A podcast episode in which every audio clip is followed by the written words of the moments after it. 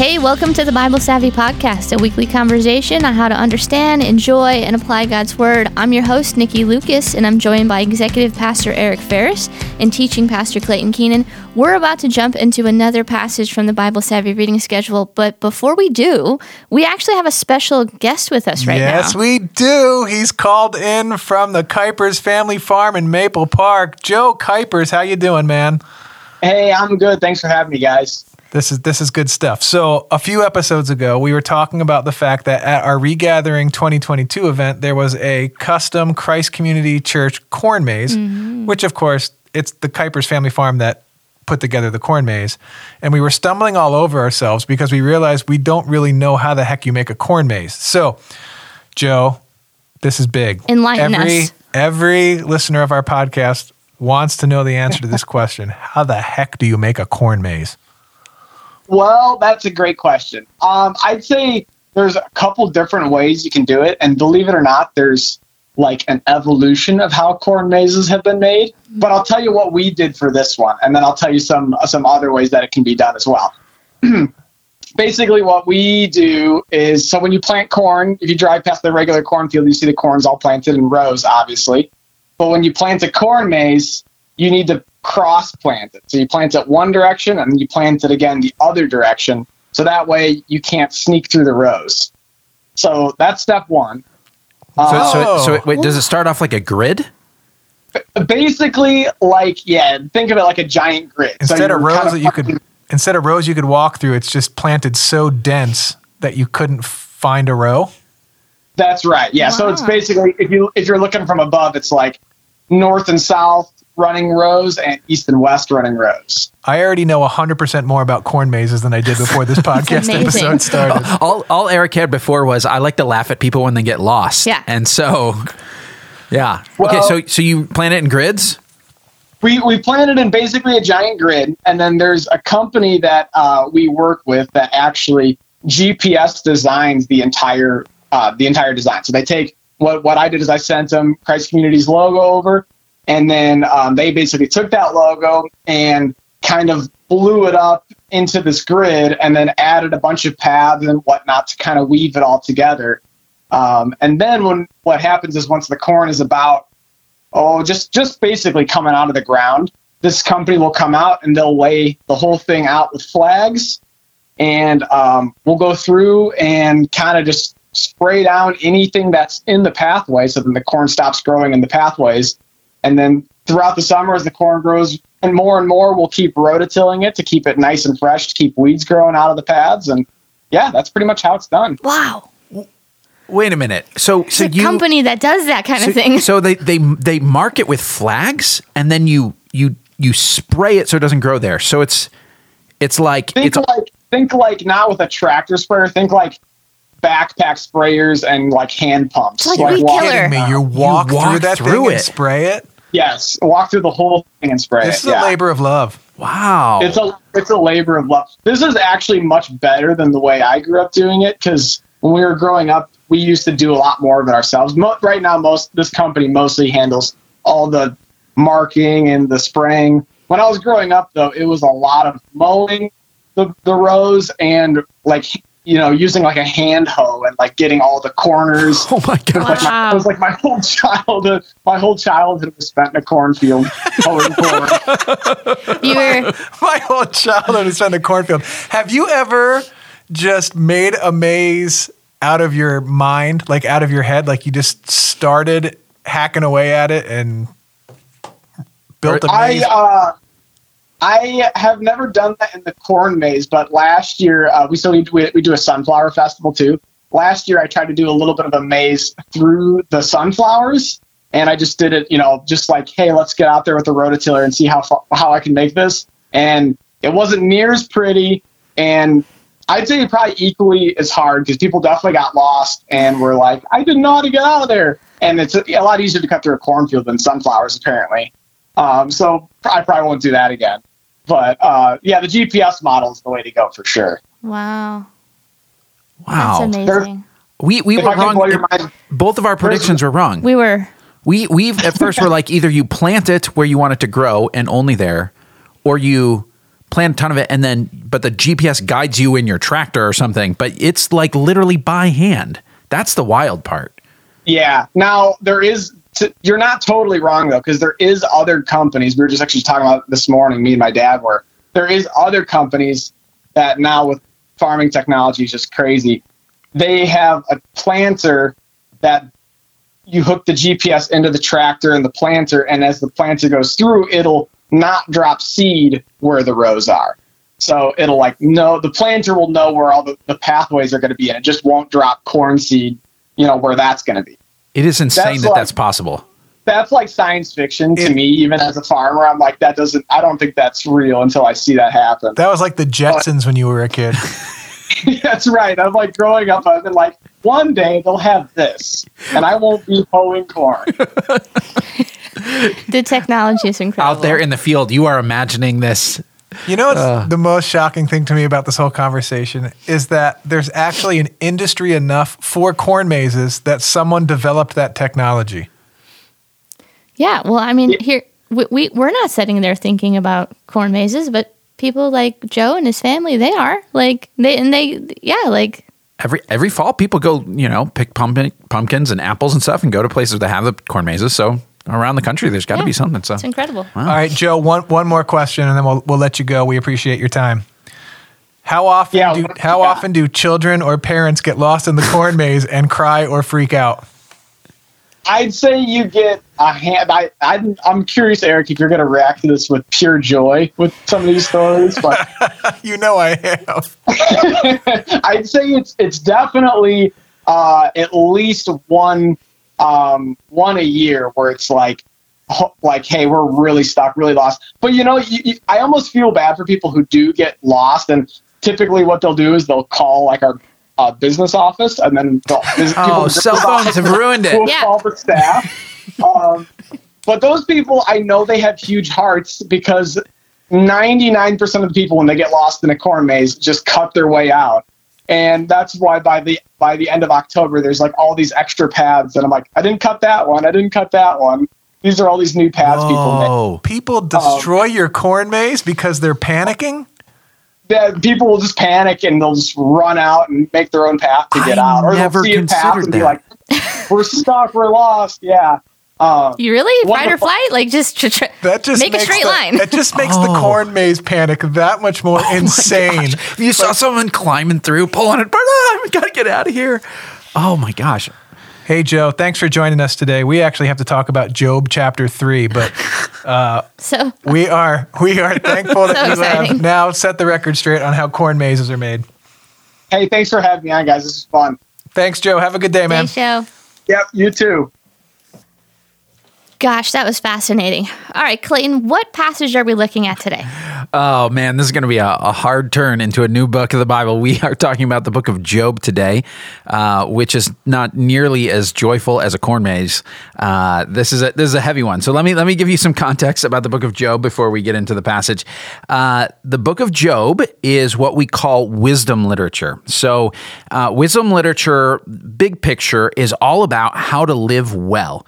So it's saying, how does the world work and how does someone find their way to say, I know how to live well in a world that God made and, and put together in an orderly way? So the like classic example of a wisdom book is Proverbs, and it's got all of these principles of how life usually works. But then there are a few other wisdom books, and Job is one of them that kind of give the other side of the story. So this is you kind of have to see these as going together. So the book of Proverbs is going to tell you, hey, you live right, good things happen. You you uh, wisely make choices, and good results come of that. Uh, if you honor God, then you know things go well with you. And in general, that is true. But then there are the things that we all experience where we say, "Hang on a second, that didn't pay off in my life." And Job is like that turned up to eleven. Like it's the it's the ultimate experience of what happens when someone does the right thing but life goes really bad for them. So um, we're going to be starting in chapter three here, but I want to summarize chapter one and two because the way Job is set up is it is uh, on the beginning and the end of the book, it's kind of a, a story. It's called a frame narrative, and so you get uh, a story about Job, and in in the middle of that, you get all of the reactions as everybody processing the story. Okay, so uh, the first two chapters tell the story. It starts off in heaven. And it is God gathering all of the angels and spiritual beings around him and saying, let's kind of talk about what's going on in the world. And God says, so uh, Satan is gathered there, you know, kind of has to report in. And God says, Hey, have you considered my servant Job? Because God is saying Job is a really righteous guy. He does what's right. He honors me. And Satan says, Yeah, I know Job. But you know what? The only reason he honors you and does what's right is because his life's pretty easy. He's got it going well. You've blessed him. And if you took that blessing away, he would curse you, curse you to your face. And so God says, all right, we'll we'll we'll uh, play this out. We'll I'll take that bet and we'll see what the scenario is. And and he gives Satan permission to take away all of the material blessings he has. So uh, you know his his wealth and so on. Um, including his children end up dying. Uh, he loses, you know, all of his, you know, farmland and livestock and, and all of all of his wealth. Um, and then uh, he still blesses God, but then Satan comes back and says, "Yeah, but if you if you took away his health, you know, if you you gave made him miserable, physically miserable, then he'd curse you." And so God says, "All right, you have permission to do that. You you can't kill him, but if you want it, you know, if you touch his you know, his, his health, do it. And so Job ends up with these sores and he's sick and he's just suffering. And his own wife says, Why are you still trying to honor God? Just just curse God and die. Like this is awful. Like it has been ruined. But Job, he says, No. You know, God gives, God takes away. Blessed be the name of the Lord. He honors God in that. Now, that's the story, right? That's the narrative of what happens. But then you kind of get these this middle portion, which is the longest part of the book, which is a poetic exploration of what do you do with this? And so the way it's set up is it's Job and several friends who are having uh, these this back and forth conversation, and it's all written in poetry. So I'm very sure that Job and his friends weren't sitting down there, you know, talking in verse. It wasn't like a rap battle or something. Uh, this was. Are you sure? a Job rap battle. this is a poetic capturing of, of the the kind of interaction they might have had. But um, but it, it's really it gets really rich in saying how do you process when suffering comes to someone who doesn't seem to deserve suffering. So we are going to get into chapter three. This is Job's first gut reaction to his situation, and uh, Eric's going to read that to us. After this, Job opened his mouth and cursed the day of his birth. He said, May the day of my birth perish, and the, and the night that said, A boy is conceived. That day, may it turn to darkness. May God above not care about it. May no light shine on it. May gloom and utter darkness claim it once more. May a cloud settle over it. May blackness overwhelm it. That night may thick darkness seize it. May it not be included among the days of the year, nor be entered in any of the months. May that night be barren. May no shout of joy be heard in it. May those who curse days curse that day, those who are ready to rouse Leviathan. May its morning stars become dark. May it wait for daylight in vain and not see the first rays of dawn. For it did not shut the doors of the womb on me to hide trouble from my eyes. Why did I not perish at birth? And die as I came from the womb? Why were there knees to receive me and breasts that I might be nursed? For now I would be lying down in peace. I would be asleep and at rest with kings and rulers of the earth who built for themselves places now lying in ruins, with princes who had gold, who filled their houses with silver. Or why was I not hidden away in the ground like a stillborn child, like an infant who never saw the light of day? There the wicked cease from turmoil, and there, there the weary are at rest. Captives also enjoy their ease. They no longer hear the slave drivers shout. The small and the great are there, and the slaves are freed from their owners. Why is light given to those in misery, and life to the bitter of soul? To those who long for death that does not come, who search for it more than hidden treasure, who are filled with gladness and rejoice when they reach the grave. Why is life given to a man whose way is hidden, whom God has hedged in? For sighing has become my daily food, my groans pour out like water. What I feared has come upon me, what I dreaded has happened to me. I have no peace, no quietness, I have no rest, but only turmoil. All right. Let's start with O, observation. What do you guys see here? First off, when you said that um, the book of Job was a, a wisdom literature about how to live well, I I don't normally think of going to Job on like trying to how how do I live well? Let me go read the book of Job. You know what I mean? Um, it's a very hard book to get through for me personally, but I'm always reminded that when I go back and I read through it, that that is there. Yeah. You have to almost cut through um, the the there's just so much hard in this book. Yeah. It's it's interesting. We you don't think of it as wisdom in the same way as, as Proverbs was like, give me some practical advice on how to do Right, something. right. But I, you know, we talk to a ton of people here at the church where the time when they're coming to say, I need some guidance in my life, it's precisely when pain hits. And so, like, the place of saying, I need to figure this out. What do I do? How do I understand that? How do I think about that? Uh, suffering is often that place. In some ways, I wish they were listening to Proverbs earlier, you know what I mean? Get some practical advice. But sometimes it's only when you're desperate and saying, What just happened? My life fell apart, that you come seeking some of that wisdom. Yeah, I think it it helps us um, know that it's okay to put words, uh, really tough words, to like the the the pain that we that we feel and express. And yes, this is done in a very vivid, poetic way. Not not usually how we would talk on a daily basis, but you know, like an individual person would have very vivid and you know maybe even sometimes poetic expressions of of what kind of pain they're they're experiencing right now.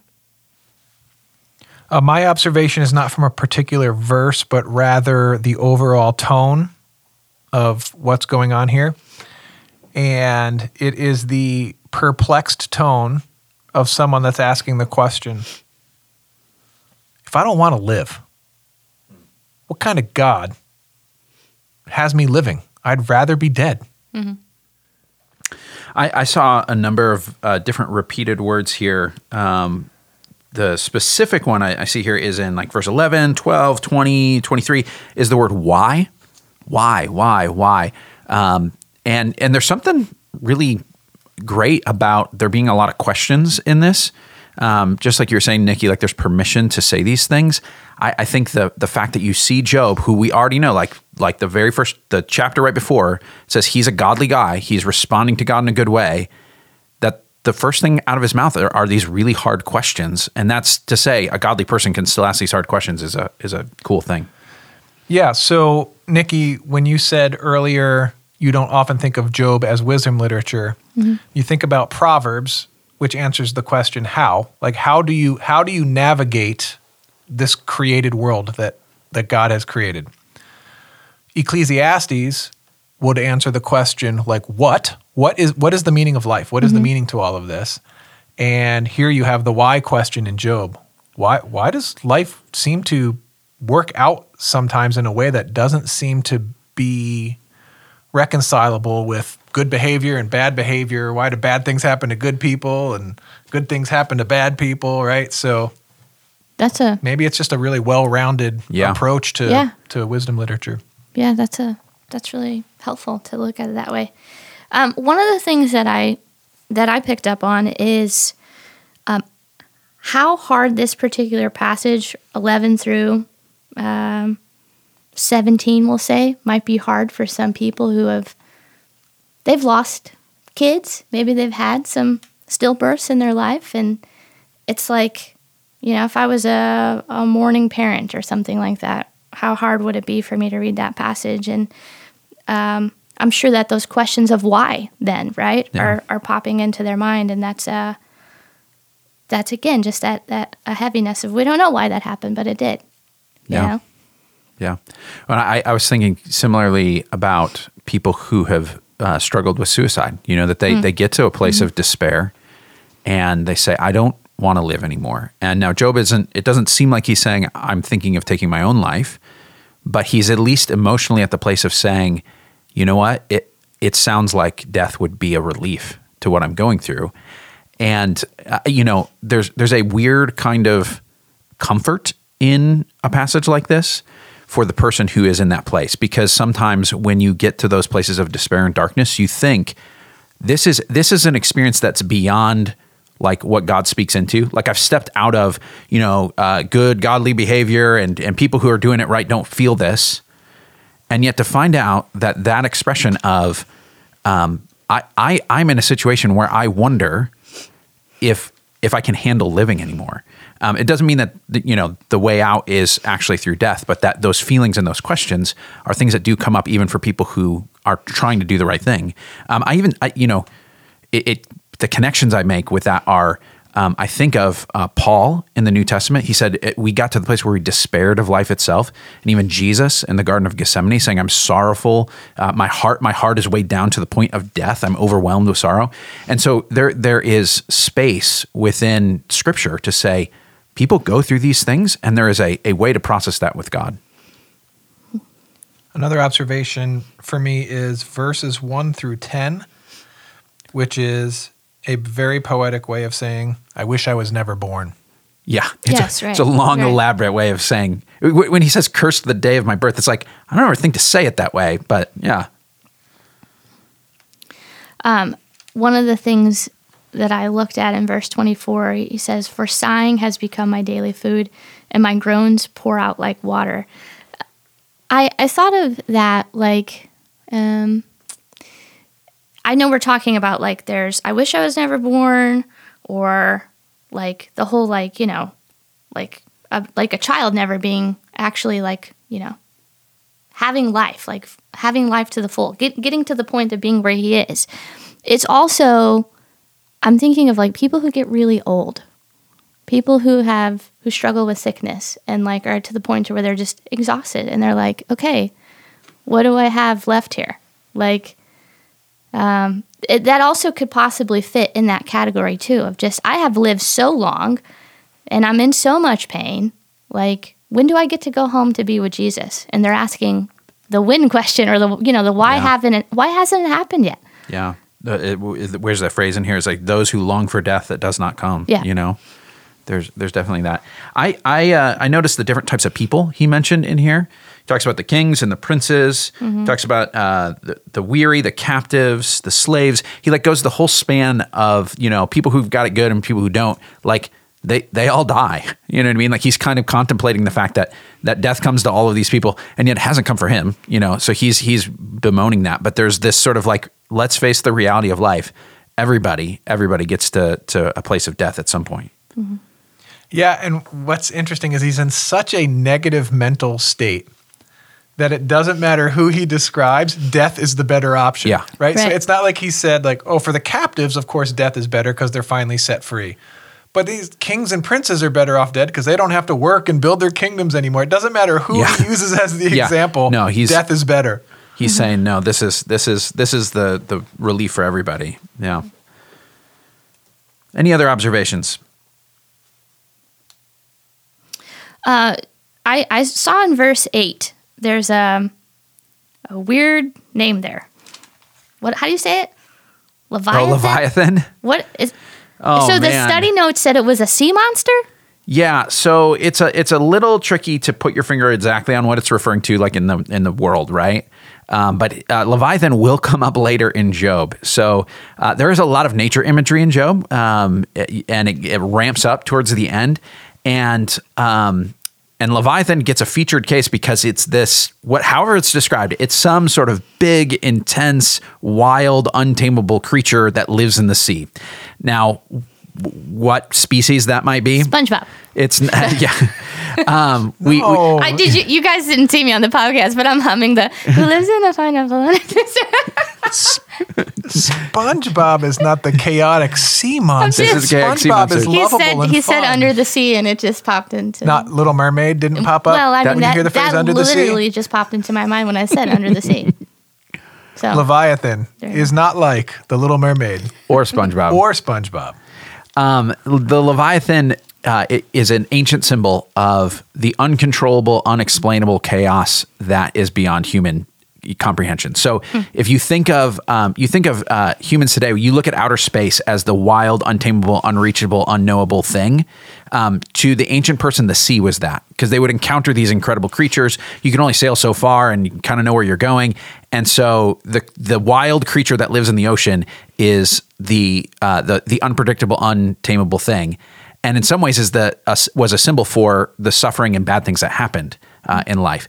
And so we're later going to talk talk about you know God being in charge of that. Um, but for Job, it's like a symbol of like the the random stuff that happens that you don't understand. Yeah, there's there's another backdrop to all of this. And by the way, I forgot my iPad today, so I don't have my sound effects. Oh, But here comes your comma tip of the week. It's very important that sometimes you check out the timelines in your study Bible. Now, and here's why. It's very difficult to pinpoint on a timeline when Job takes place. But it is helpful to recognize that it is likely like pre Moses, pre law. So this is not this is as you're reading Job, you're you're not talking about people who have a lot of history with God revealing himself by giving them the law and talking to them. You also want to make sure that you always put things in the in the timeline because Job is not here thinking I want to go be with Jesus. He would have no thoughts about Jesus. It helps you with context. So the context here is how they would think about the gods in general, not just the one true God that we would now, having the revealed scriptures, instruct us about. So their general approach to the gods is the gods made us because they need something. And so we were created to serve the gods. And so we have a relationship with the gods. And if something bad is going on in my life, like my health gets bad, it's because somehow I have not served the gods well and they're mad at me, but I really don't know exactly what I did. And so you have to be careful to separate New Testament from Old Testament from Job because they are all very different things. And this has been your comma tip of the week without sound effects. Ding. ding. All right, from that, let's uh, let's go on to message. Based on some of the things we've seen, uh, what's a message you would get out of this passage?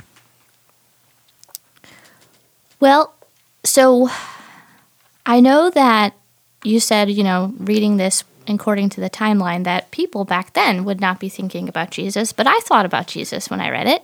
Um, I actually thought about the passage in the Gospel of John, uh, verse 16, when Jesus tells the disciples, um, he says, like, you will have trouble in this world, but in me you're going to have peace. And I, I picked up on that from verse 10 when Job says, um, For it did not shut the doors of the womb on me to hide trouble from my eyes. And it's just a reminder to me that um, we are always going to find trouble. We will, we will have trouble, uh, but in Jesus we may also have peace. And so that's that's my message. I think I'll base my message off of Clayton's observation, which was the repetitive question, why? And my message would be it's okay to be perplexed and to admit you're perplexed because when you're honest about your questions, you just might start to get some answers. It's good. Um, my message uh, is based off just the presence of a chapter like this in the Bible, and it's even godly people get depressed. Um, and sometimes for a good reason. Like Job's life was not, it's not like he's complaining about something that is uh, insignificant. Like his life has fallen apart, and there's a reason for him to, to feel like he's miserable and, and wonder about that. Um, and so, uh, like, just the idea, like, we're looking at someone who is held up in the Bible as an example, and yet here he is uh, suffering and, and deeply depressed. And so there's there's a reality that if if you're deeply depressed, that doesn't necessarily mean uh, that you've somehow you know ceased to be godly or, or or have disconnected from Him. All right, let's talk about meditation. Um, I, I think I'm going to base our meditation off of Eric's message here, um, and it's that that permission to ask questions and, and maybe the permission to perhaps complain. Um, there is a form of prayer called lament, which is essentially asking that question, "Why God?" You know, and and and saying, uh, you know, I see this thing in, in my life or in, in the world, and I and I don't like it, and God, why is this happening? And and calling out to God. So, um, you, you usually when you lament, it takes more than forty five seconds, but that's what we're going to give you at least in the podcast to get started, uh, or it may be something you want to pause and and and take some time to do this. But take a little bit of time and ask God those honest, hard questions about why and take some time to lament.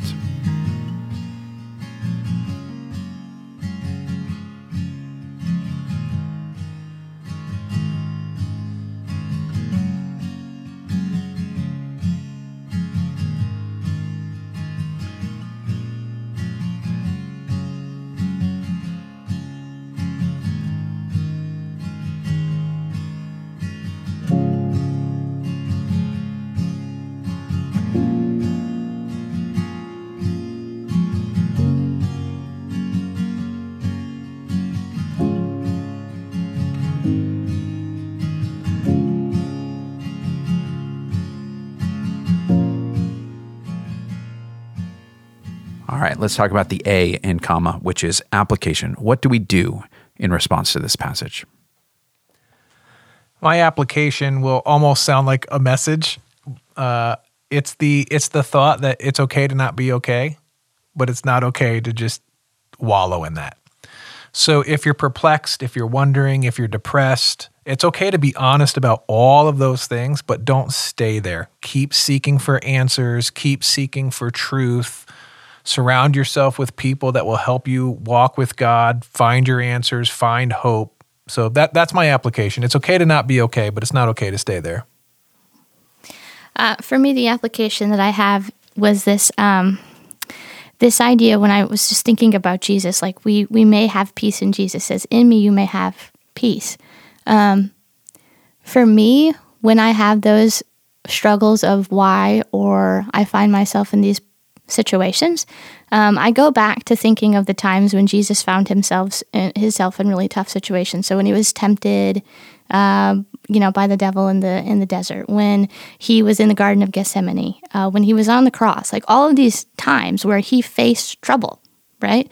Um, and every time he did, he went to God with those things, and he sought his Father. I even think of the like the times when it would say he like went off early in the morning and he prayed to God, like I'm sure those were moments where he sought his father's wisdom and guidance and help. And to me, it's prayer and just talking to God and processing what I'm feeling um, and just being attentive to whatever I think my next step is from there.